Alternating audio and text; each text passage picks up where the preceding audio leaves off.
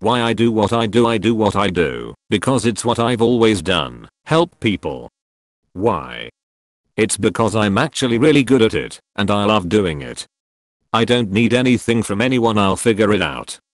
One of our core human needs is contribution. And if you actually contribute you'll fulfill all your human needs. If you find ways to contribute to others or other living things to make life just that little bit better it's positive. Giving usually continues and ends up going full circle. The best bit about what I do is I love what I do so it's easy. Like not even have to think about it easy because it's me. Do you need help? Yes.